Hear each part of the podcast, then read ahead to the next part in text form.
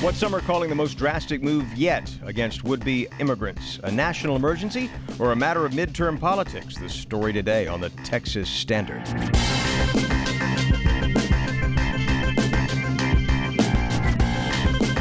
Texas Standard is a production of KUT Austin, KERA North Texas, Houston Public Media, and Texas Public Radio in San Antonio, with support from Rand Group, software delivered as promised. No surprises. I'm David Brown. Preparations underway to send up to a thousand U.S. troops to the border to stop a caravan of thousands of would be migrants. We'll hear what a border mayor and a border agent have to say. Also, the week in Texas politics with the Texas Tribune, and you likely know where kids come from. But what about moms?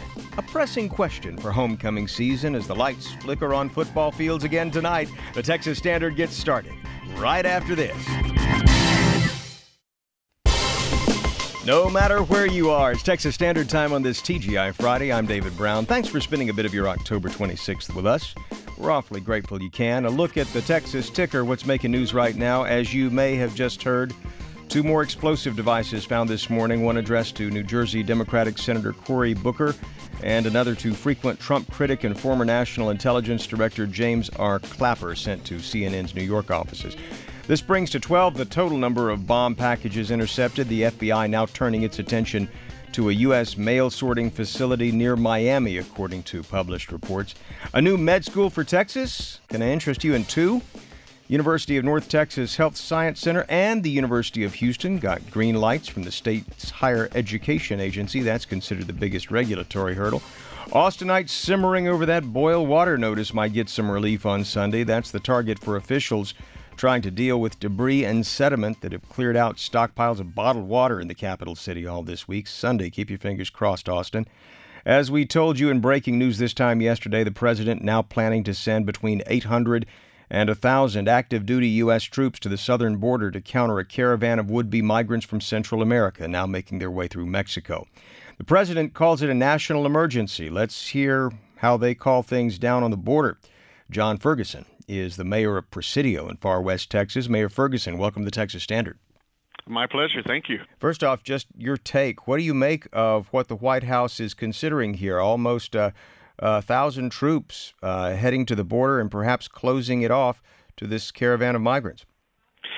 Well, you know, I, I have lived in Presidio long enough to have seen, unfortunately, uh, the killing of an innocent uh, high school student back in 1997, Ezequiel Hernandez, and that was when uh, armed troops were on the border. Fortunately, uh, the troops that have been stationed along the border are not armed.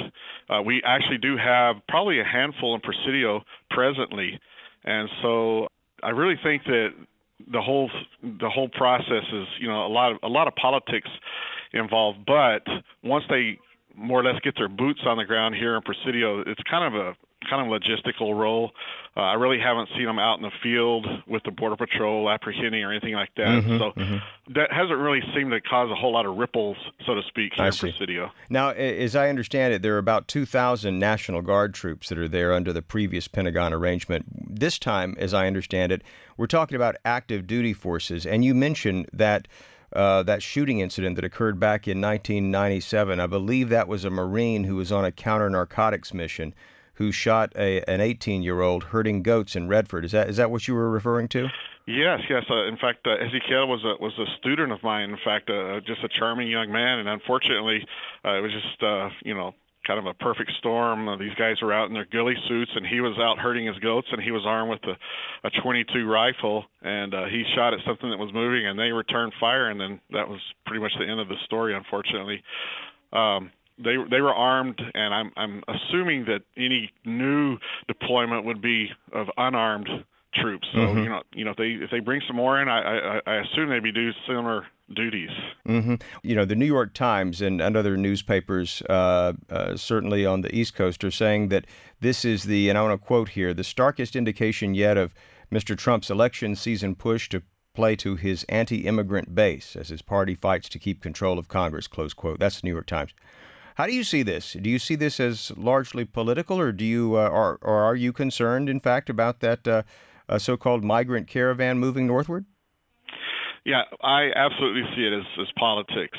Uh, and as far as the immigrants are concerned, I've I have actually assisted immigrants who have who have been processed by the Border Patrol. Uh, and again, the, when these immigrants appear here in Presidio or in the outlying areas, they almost always present them so they'll they'll just they'll just sit down at the roadside for the border patrol to come and and pick them up. And so again it, we don't we here on the border do not consider it as a, an invasion. You know we don't there's no fear in our community. Yeah it's it's uh, it, it definitely plays well on on the national television. But as far as you know those of us here locally it's, uh, it's just kind of another day in presidio Mayor Ferguson, um, you've been awfully uh, kind to take some uh, t- take some time to talk with us. I, I have to ask you, uh, uh with uh, more troops coming in, if in fact that happens, uh, how do you think your population is going to react to that? Is I mean, you say that there's not a sense of an invasion from the south.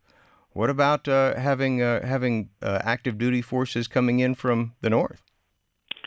Well, you know, you know, I, I don't think it's necessary like I said, we have seen we've seen these these troops here already. Um, I, man, I, I I wish we would spend our money. There, there's a lot of other ways I, th- I think we could be spending our our taxpayers' dollars, and and I, I don't, you know, I think this is all just kind of political theater.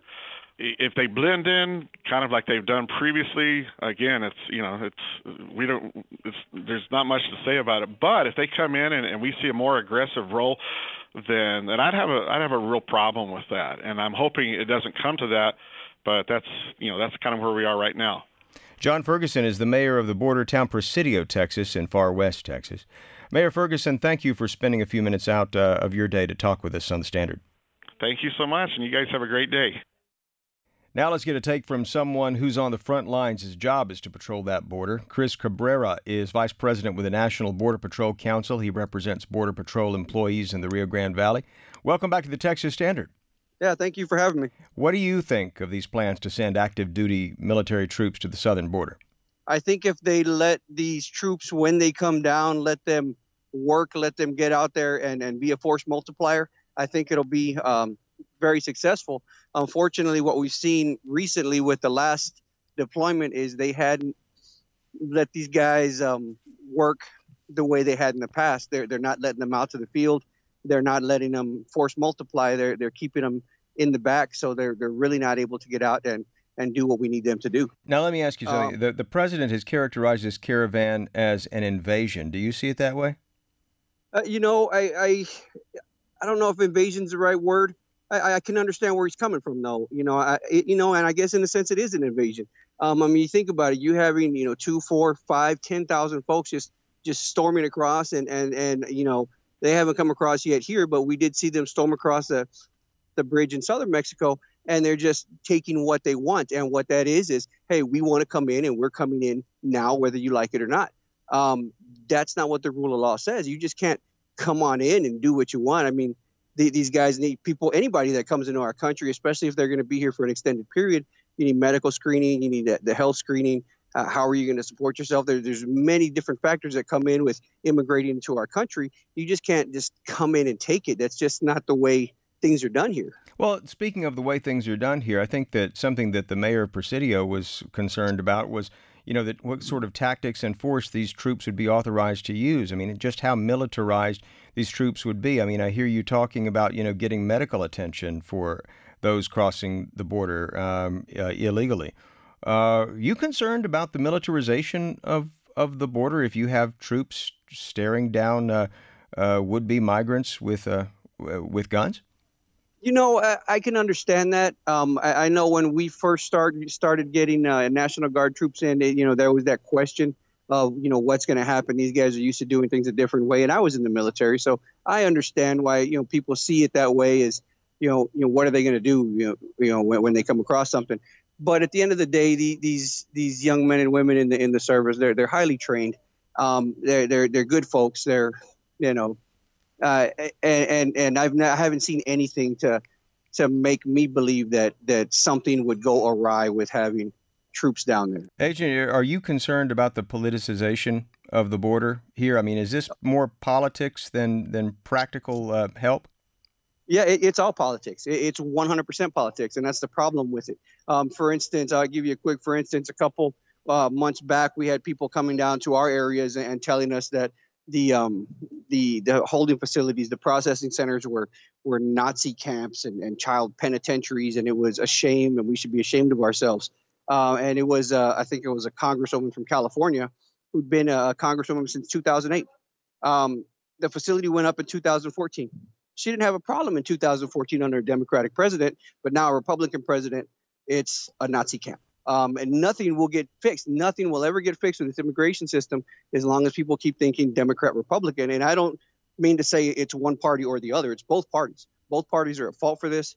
Both parties in, in Congress are, are at fault, and they need to take off their their their their partisan cap, put it aside, and get in and fix the problem. If they can't do that, then they need to step aside and let somebody uh, in who will do that. Because at the end of the day, what we're looking at regardless of what side of this immigration debate you stand on, whether it's let them in, keep them out, yes, no, whatever, a lot of young, innocent children are being harmed by this. They're falling victim to child predators along the way, to um, to heat-related injuries. It, it, it's insane.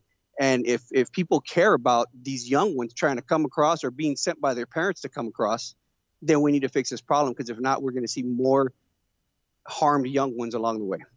Agent Chris Cabrera is vice president with the National Border Patrol Council, which represents Border Patrol employees working in the RGV. Agent Cabrera, thanks again for speaking with us. Thank you for having me.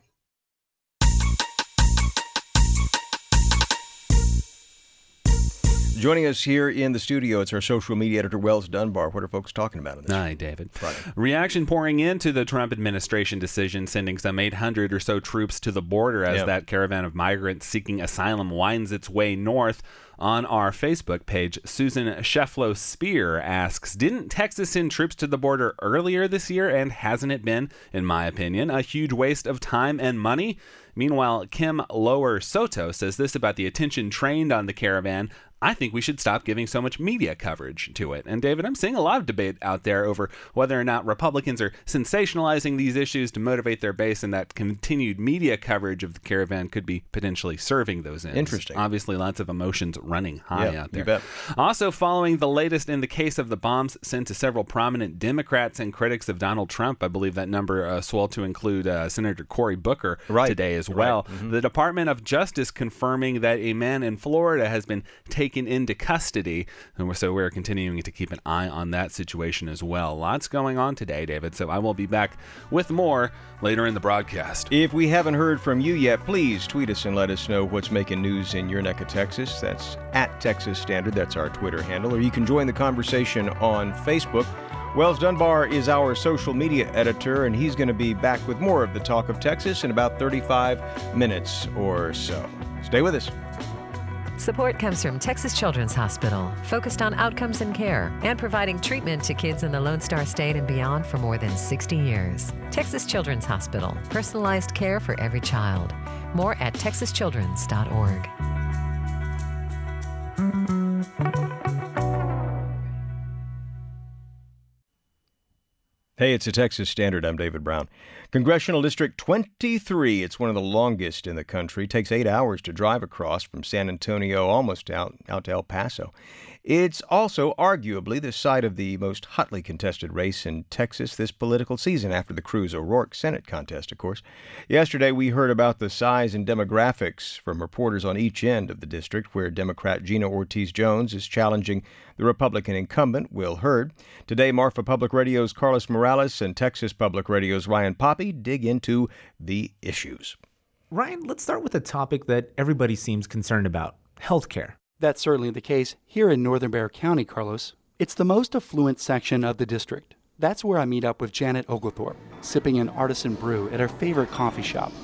When I had a colonoscopy, my first colonoscopy about 10 years ago, they found a polyp about the size of a freckle, removed it, but that gave me a pre existing condition and meant that, and it was spelled out in our policy, that I would not be covered for colon cancer. Her main worry that the Affordable Care Act will be dismantled or replaced with a plan that brings the country back to the days before the ACA. On the other side of the district, down in Presidio by the Big Bend region, The issue's the same, but the concerns are simpler. Reinalda Carrasco Garcia, she just wants better medical services. Que haya doctores, que haya un buen hospital. Carrasco Garcia says a lot of people in this part of Texas have to travel to cities hours away to get to a hospital. Yo, por ejemplo, mejor me voy a Chihuahua porque Sometimes she says it's just easier to go to Mexico. Back here in San Antonio, I meet Vietnam War veteran Jose Arzolo at a Jim's Diner. Over easy. He says access to veterans' health care benefits is good, but getting the VA to declare a service related medical condition as a disability, that's tough. For example, I've, I've been uh, going back and forth with the VA for the last, well, I retired from the Navy in 1999. So I would say about 2000, 2001, I've been going back and forth uh, trying to get my disability service connected. Arzolo's worried about his own care, of course, but what also concerns him is whether his family will get the benefits if he dies from one of those conditions. Dennis Yancey is also a veteran. What concerns him most? Immigration and border security. We met up at a Will Hurd rally in Alpine. Okay, I've lived in, in, in countries where I understand. I understand why they want to come here. But financially, we can't afford it no more. And, and, I hate to say that, but that's just the bottom line. Yancey says his views about the border were shaped by his years in the Army. And that's the other concern. We got to be able to, to control who's in our country. If we don't know who the bad guys are, you can't defend against it. And sooner or later, it's going to hit small town USA. In Helotes, a suburb west of San Antonio, Lonnie Pope's on the same page. She teaches special education and is a staunch supporter of President Trump's border wall. If we, we have no borders, then we have a huge amount of space there that anybody can come in. But I, I think having that wall would be something that would make me feel more comfortable. Pope also favors streamlining and reforming the country's current immigration system so that migrants have more legal options to come here. In my part of District 23, Ryan, a lot of the voters I talked with have a preferred candidate in mind. Still, some folks are mulling over the decision, but Carlos, they still have time. But not a lot of time. Early voting ends next Friday, and Election Day is November 6th. For the Texas Standard, I'm Carlos Morales in Marfa, way out west in District 23. And from 400 miles east in San Antonio, I'm Ryan Poppy. Support for coverage of business on Texas Standard comes from Texas Mutual Insurance Company, a workers' comp provider ensuring compassionate care for injuries of every size at businesses big and small. Learn more at WorksafeTexas.com. And you are listening to the Texas Standard. In the 50s and 60s, NASA was always on the lookout for pilots and scientists with the right stuff. Now NASA is looking for a few good startups. Texas Public Radio's Paul Flahive tells us about a competition underway as we speak. When it comes to the next generation of space exploration, scientists don't know the answer to many questions. Just to name a few, what's the best way to store power for an extraterrestrial colony? How do we better incorporate wearable tech? And how do we safely perform surgery in space? Jacques Zaneveld and his company Lazarus 3D think they have an answer 3D printed tissue and organ replicas. Currently, thank God, no one has ever done a serious surgery in space. But the first time that happens, we want to make sure our astronauts are prepared as possible so that they'll have the best shot at possible at saving that person's life. Nearby, a hard replica of an infant skull is printing in the company's cramped Houston offices. But the real magic is in the soft replicas they make. Using precision MRI scans, they can make it possible for a doctor to trial run high risk surgeries, say removing a tumor from a kidney, on lifelike replicas of the patient's actual kidneys and tumors. But in space, where so many things are unknown, Zaneveld says they should be sending entire replicas of each astronaut. So rather than just having a random medical model, it could be a model of Scott Parazynski, you know, one of the astronauts. Lazarus 3D is one of 10 finalists for the NASA iTech Forum, where startups present their terrestrial products to investors and NASA technologists for potential space application. As a small boy, I was quite crushed to learn that I would never enroll in Starfleet Academy. Mason Harrop is the chief scientist for New Dominion Enterprises, a San Antonio based company. Half this cycle's finalists are located in Texas. So, the best that I can do as a terrestrial scientist is to try to make that happen for future generations. Harrop left the prestigious Idaho National Laboratory, licensing battery technology that he created there. The batteries last longer, and Emergency crews rushing to Logan Airport to put out a fire on a jumbo jet. no more battery fires causing exploding e cigarettes or grounding Boeing Dreamliners like in early 2013. And when firefighters arrived, heavy smoke was filling the cabin of the new Boeing 787. By replacing components of the battery, he says the stability could make the lithium ion platform right for electrical grid storage on some faraway colony. Despite Harrop's enthusiasm for space, NASA iTech founder Kira Blackwell says most startups don't create businesses for space. But when she tells them NASA's interested, After they pick their chin up off the table, um, they're usually pretty excited. and that's great for NASA, she says, because so many technologies are flourishing outside of government spheres, especially in artificial intelligence and automation. That's why she convinced her superiors to start the program, to invite entrepreneurs in to pitch technologies. Now, in the fifth iteration of iTech, NASA's convinced dozens of companies that space may be an option without spending money on earlier stages of hardware development. It's a unique way in which we're trying to leverage, you know, innovative technologies without spending more taxpayer dollars on the investment in the earlier stages. Winning startups don't get a big check nor a lucrative government contract, they get exposure, validation from NASA. With investors and companies like Lockheed Martin in the audience, it's paid off for some of the past 40 finalists. Those 40 companies have been able to leverage $237 million of private investment dollars without federal matching dollars or anything like that. With five competitions in less than two years, iTech shows no signs of slowing, convincing entrepreneurs to turn their eyes to the sky when considering what they're building here on the ground. In San Antonio, I'm Paul Flahive for the Texas Standard.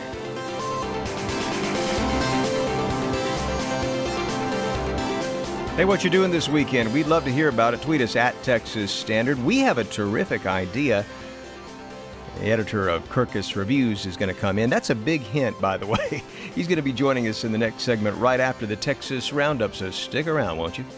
Support for Texas Standard comes from TCU, where horned frogs strive to be ethical leaders and global citizens, like Mike Slattery, who empowers students to save the world's remaining rhinos. More at leadon.tcu.edu. TCU, lead on.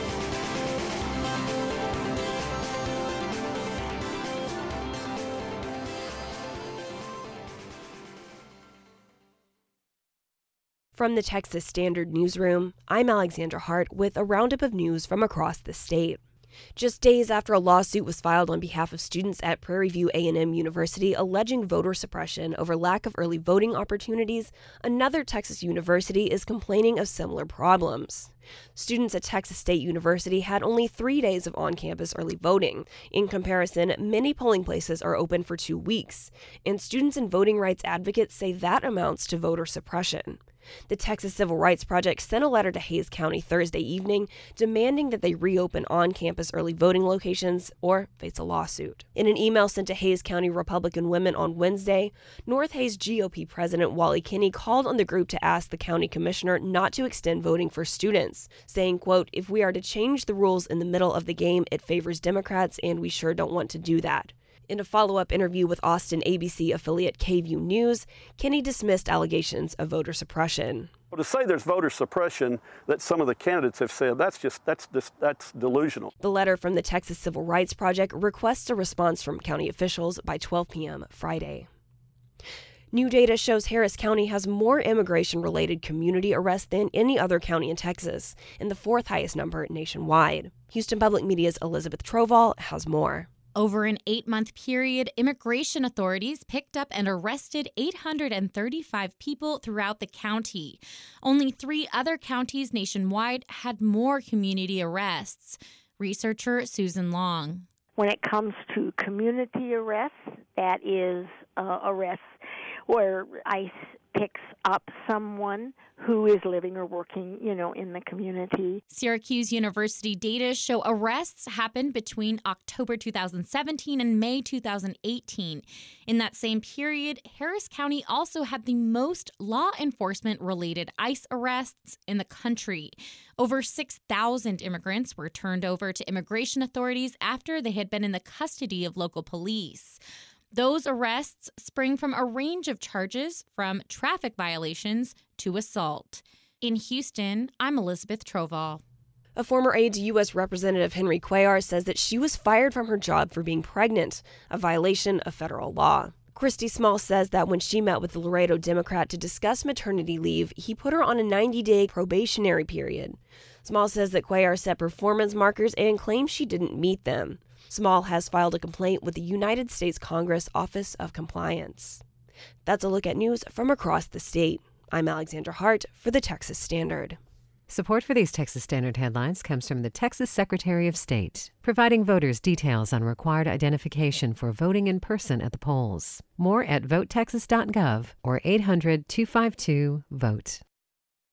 This is the Texas Standard. I'm David Brown. Tis the season to be reading. Well, come on now, any season's good for that, of course, but it seems fall is the season for festivals dedicated to the subject. From Houston to Killeen, Round Rock to Corpus Christi, this uh, season for book festivals seems to go on until the end of winter, really, but this weekend kicks off the Texas Book Festival in the capital city, the Big Kahuna, you might say. Clay Smith is editor in chief of Austin based Kirkus Reviews. And Clay, do I understand that you used to be the literary director of this festival? That is correct. That's um, how you got your start in this biz, huh? Yeah, I know a, a thing or two about this festival. What, what, what is uh, what, what was the uh, uh, part of the festival that you most enjoyed? Oh God, you know it's funny because when I took the job, I thought, okay, I can do this for maybe like two years. It's a lot of work. Um, but then, like you know, the, the the new books came in every year and new ideas, and uh, sort of expanded the festival and added a Saturday night event called Lit Crawl. So it was really just bringing all these writers together and and having unexpected things happen when you put them together. Yeah. So um, as I understand it, this was founded 23 years ago by someone uh, who I think most people would recognize, right? Former First Lady?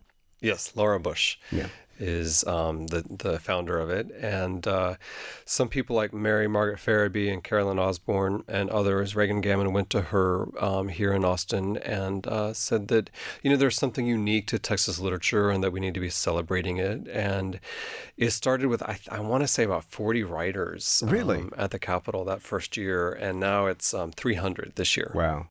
It's it's a lot of fun to get to meet some of these uh, people. I mean, yeah. very famous uh, political figures, people in the news that. Uh... Yeah, and all of it's open and free to the public. Um, so Cecile Richards, the outgoing president of Planned Parenthood, Planned Parenthood yeah. she has a memoir titled "Make Trouble." You may also know her as the daughter of Ann, Ann Richards, Richards. Yeah. Uh, it's sort of a political festival this year. I mean, you might expect that. We're in a really political mood right, in this sure. country nowadays. Right. Absolutely. But um, Pete Souza, who was President Obama's official White House photographer, mm-hmm.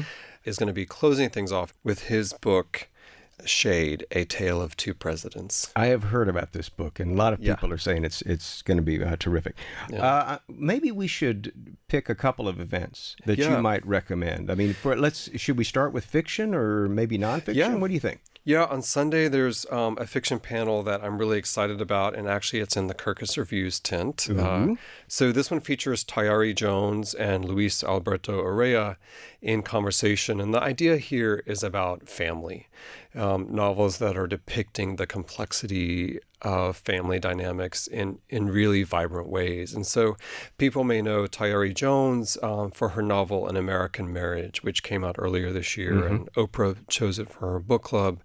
Um, and it deals with unjust incarceration and how a woman whose husband is in jail um, unjustly deal, deals with that. Mhm. Um, it also features Luis Alberto Urrea, Right. whose novel The House of Broken Angels has also done really well this year. Um, so that's going to be a fascinating um, conversation, and that one is on Sunday. And now, what about the nonfiction element? That's my favorite. Yeah, so everybody may remember the 2016 election. I seem to recall it.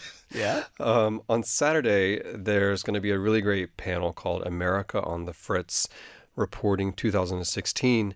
Uh, and it features Ben Fountain, who has a book called Beautiful Country Burn Again. And this book is a selection of sort of essays he wrote for the Guardian newspaper. And then Amy Chozick, who is a native Texan, um, and her book is called Chasing Hillary. And she was one of the correspondents um, for the New York Times who was assigned to the Clinton campaign. Right, right. Um, And so both of them are recollecting what happened during the 2016 election and may have some interesting insights about um, what may be happening. That in sounds November. terrific. Now, we're going to have these picks at texasstandard.org so you can uh, check them out just in case you weren't taking notes there.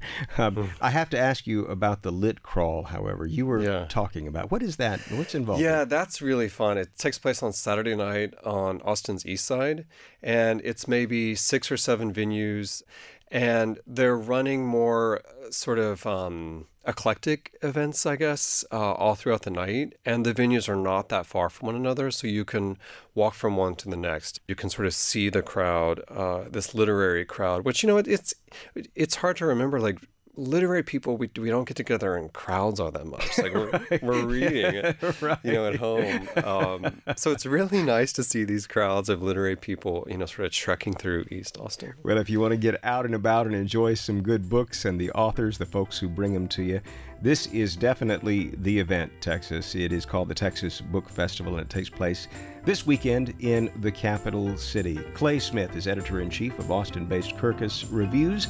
Thanks so much, Clay, and hope to see you out there. Yeah, thank you. Support for Texas Standard comes from Texas CASA, advocating for a safe and positive future for all Texas children in the child protection system. Volunteer information at becomeacasa.org. Every child has a chance. It's you. Support for Texas Standard comes from Texas Oncology, with a reminder that October is Breast Cancer Awareness Month. To aid early detection, all women over the age of 40 should undergo routine screening, like yearly mammograms. More at texasoncology.com.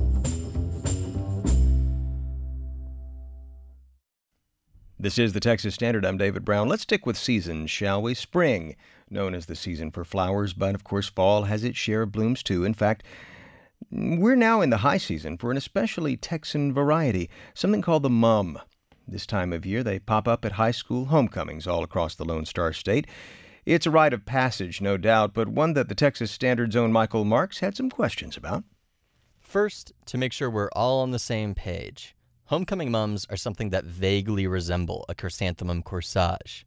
From this fluffy centerpiece comes a stream of decorations ribbons, braids, trinkets, pennants, teddy bears, Christmas lights. The gaudier and bigger, the better. Giving a mum or a garter, that's the smaller version boys wear on their arms, to your homecoming date is a uniquely Texas tradition. It is the type of thing that, when presented to non Texans, typically elicits this kind of response. Oh my gosh, I just learned what they are. But they're insane. That's Claire McInerney. She's an education reporter for KUT in Austin and a native Kansan. Since this is her first homecoming season in Texas, I wanted to get her thoughts on the tradition. I well, I do want to know how it got started. I think that's super like what is the origin story of these? Claire's question was also my question. In my experience, mums are just part of living in Texas. Tides go in, tides go out. Texas high schoolers wear mums in the fall. What I wanted to know was how, when, and why the tradition started. I wanted to find patient zero for mums, pinpoint the exact origin story.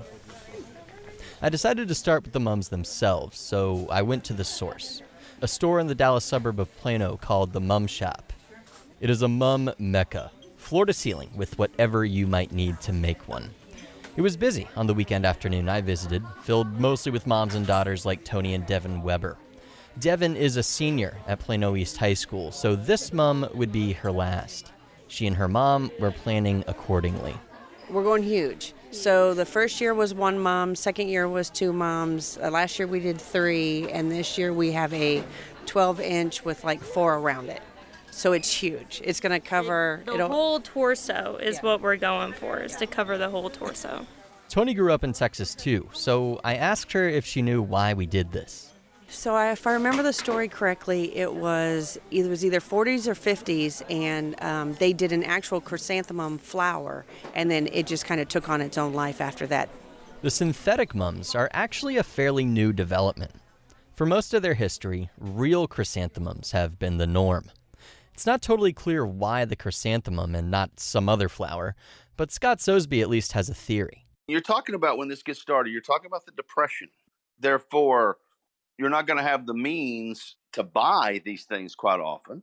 Would have been things that, that uh, people grew. chrysanthemums were a common flower, particularly in East Texas uh, during the 30s. Uh, almost everybody had chrysanthemums, and they were easy to grow. They still are. Sosebee is an associate professor of history at Stephen F. Austin State University. I spoke to some florists about this, and it seems that the switch from real flowers to fake ones was a matter of demand. Real mums die and wither away, synthetic ones don't. So, when given the choice, high schoolers opted for the keepsake that would last forever. The transition seems to have happened in the early 90s, and an exponential expansion of ribbons and trinkets followed. But I wondered about their link to homecoming itself. Several universities claim the first homecoming happened on their campus around 1910, one of which is Baylor. I thought maybe the link between mums and homecoming could be hiding somewhere in Waco. Luckily, all of Baylor's yearbooks are digitized, so I started browsing through them. Book by book, I looked, starting in the 1910s, going all the way through the 20s, still going up to the 30s with nary a mum in sight. As I wondered which would go first, my mouse or my clicker finger, finally, I found her. The 1936 Baylor homecoming queen, a junior named Marguerite Joyce. In the yearbook photo, she's leaning up against a float, wearing a jacket with enormous buttons and holding a football to her body like a running back. Just above the football, pinned to the upper left side of the jacket, is a large chrysanthemum, topped with a ribbon tied in a bow. Marguerite actually doesn't look all that happy to be wearing it. You couldn't call her expression a frown, but it certainly doesn't resemble the joy one might associate with a homecoming queen these days. But I was happy enough for the both of us to have found a clue. It didn't last, though. I couldn't find anything else about Marguerite Joyce, much less where she got that mum. She wasn't even in the 1937 yearbook, which would have been her senior year, but it is clear that her photo represented a mum spillover point. It's only in the 30s, you start seeing images, and they would be wearing a like a corsage kind of flower, and then them growing into into like traditional mums. That's Chloe Northrup. She's a history professor at Tarrant County Community College who put together a museum exhibit on mums in 2016. Some of the people she interviewed claimed that mums were out there even before the mid 30s and I think that that's something that that would definitely probably merit more attention. Meaning concrete proof was scarce. I kept looking, scanning through old papers, yearbooks, oral histories for clues about where the mums came from. But to me, whatever happened in the years leading up to that photo of Marguerite Joyce remained a mystery. Eventually, my question changed from where mums come from to why didn't we have this information? Texans love the things we can claim as our own that others cannot. And even though now you do find some mums here and there in other states outside of Texas, mums still fit perfectly in that category. I wondered how we lost this particular thread. I was perplexed. Others were not. No, it does not surprise me at all. Again, Professor Scott Sosebee of Stephen F. Austin. He says there's all sorts of traditions whose origins we've just lost looking for the birth of the mum may be among them. Sounds like you're chasing Ahab's whale here a little bit, huh? It did feel that way, and it also felt like I'd failed. But then I talked to Nancy Newberry. I don't think you're the only one. Newberry is a photographer based in Dallas. She's a native Texan, and she's taken dozens of photos of mums and garters as part of a series. Newberry wore mums as a kid, and when she turned her camera toward them as an adult, she came up with the same questions I did. I literally tried to find anything I could on this, and I was really coming up empty handed. Newberry's been looking for the origin of mums far longer than I have. So I wanted to know does not having those answers somehow diminish the tradition? I don't think it's important necessarily to know where it came from, but I think it's important to reflect on where it came from because I think that they, these traditions and rituals link us back to a broader, a broader space. This did little to satisfy my curiosity, but it did make sense. There's a good amount of gaudiness and unnecessary excess that goes along with making a mum. But, like Newberry said, there's also a connection. A connection to something bigger, something uniquely Texan, something from our past. Even if we're uncertain exactly what that past looks like. For the Texas Standard, I'm Michael Marks.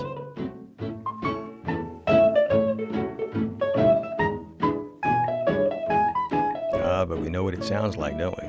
Yeah, Adolph Hofner. Taking us up to 49 minutes past the hour, Texas Standard Time. Y'all stick around. Support for Texas Standard comes from Rand Group, providing NetSuite ERP solutions built in the cloud. More at softwareaspromised.com.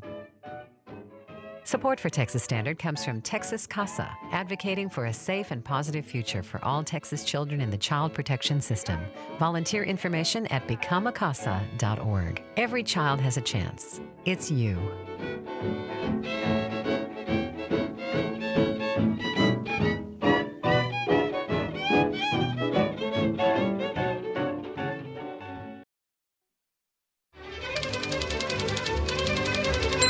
My name is David Fruchter, and I am with the Typewriter Rodeo. Group of friends, writers who take our vintage manual typewriters and we type poems on request for anyone who comes up and asks us for a poem. No mask, no mask. This Halloween, I think I'll be something really scary, like a sudden allergy to wheat or eggs or dairy, or a knock upon the door, and when you go to answer, someone from a cause you love says, Please give what you can, sir. Yes, I might dress as liberal guilt, or to scare the other side, I'll be a wave of social change that they're forced to abide. I might dress like a government department that's been gutted, or damning proof that gets tweeted of with whom, last night, you rutted.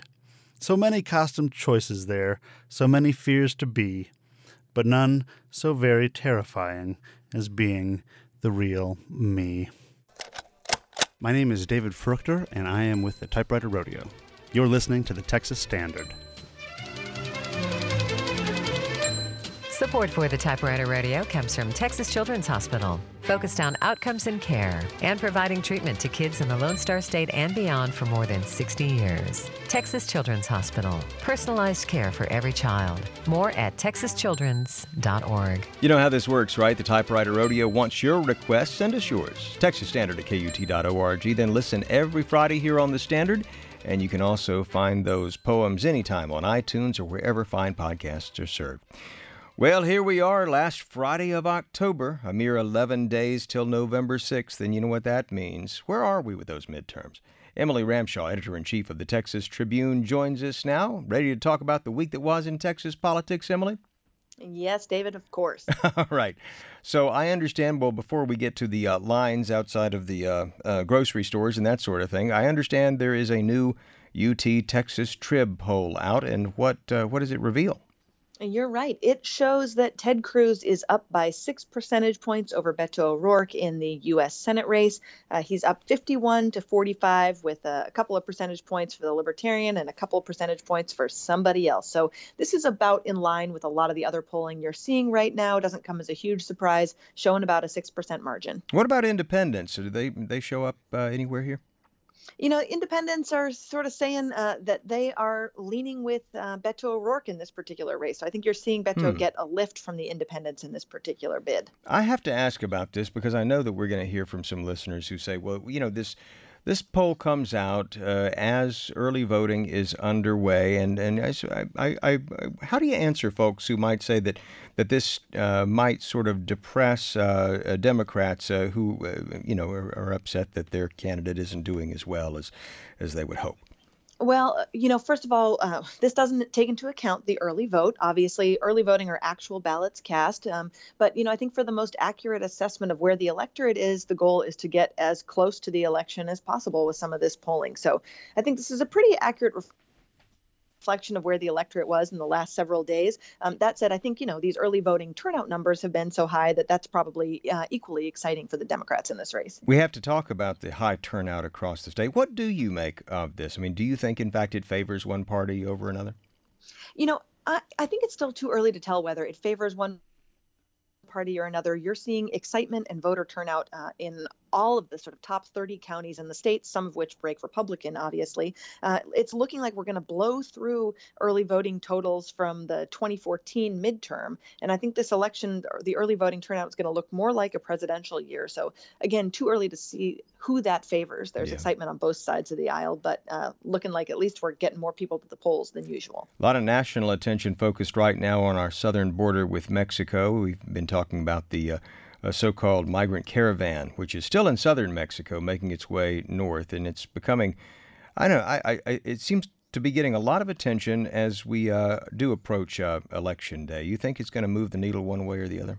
you know, this tends to be an issue, border security and immigration, that really riles up the Republicans. So I think you can see Republicans making a lot of noise about this, taking advantage of this caravan as an opportunity to have another conversation about border security. You may have seen yesterday that Trump's now considering this plan to ban the entry Yeah. of migrants at the country's southern border and deny asylum, uh, which would seem to be like largely unconstitutional and would end up in the courts, of course. But again, a great example of a way to get the base excited ahead of the November election. Emily Ramshaw is editor in chief at the Texas Tribune, texastribune.org. Check it out so you can keep up with what's making news in Texas politics. Emily, thanks so much for taking a few minutes out to talk with us. Hope you have a great weekend.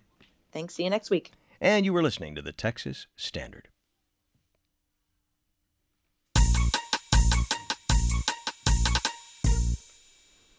You know what that means, right? Social media editor Wells Dunbar is back in the house. Uh, what are Texans talking about here? Hi, David. Well, we're hearing from our friends and listeners about some of the stories on today's show. Got a tweet from John. He says, Great story about the Texas Book Festival today. With all the divisive and polarizing issues in the news, how refreshing it is to talk books and literacy. And Mhm. really is a fun thing to go to if you've never checked it out. And speaking about all that uh, tension and polarization there, uh, as we mentioned at the top of the show, Department of Justice notes that they have arrested a man in Florida in connection with those uh, bombs sent to several high-profile Democrats. So obviously, keep it tuned to this public radio station for more about that. the very latest. Well, shifting gears, I think we touched a nerve with our story about mums, judging by some of the Uh-huh. reactions that are pouring in here. Say David. More. Well, uh, kind of kind of spans the gamut here, I guess you could say. Shelby say that mums make me so happy. I was never the type of girl to really partake in them, but homecoming and mums make me so excited for the fall, and it really is, as we heard from in that great story from our pal Michael Marks,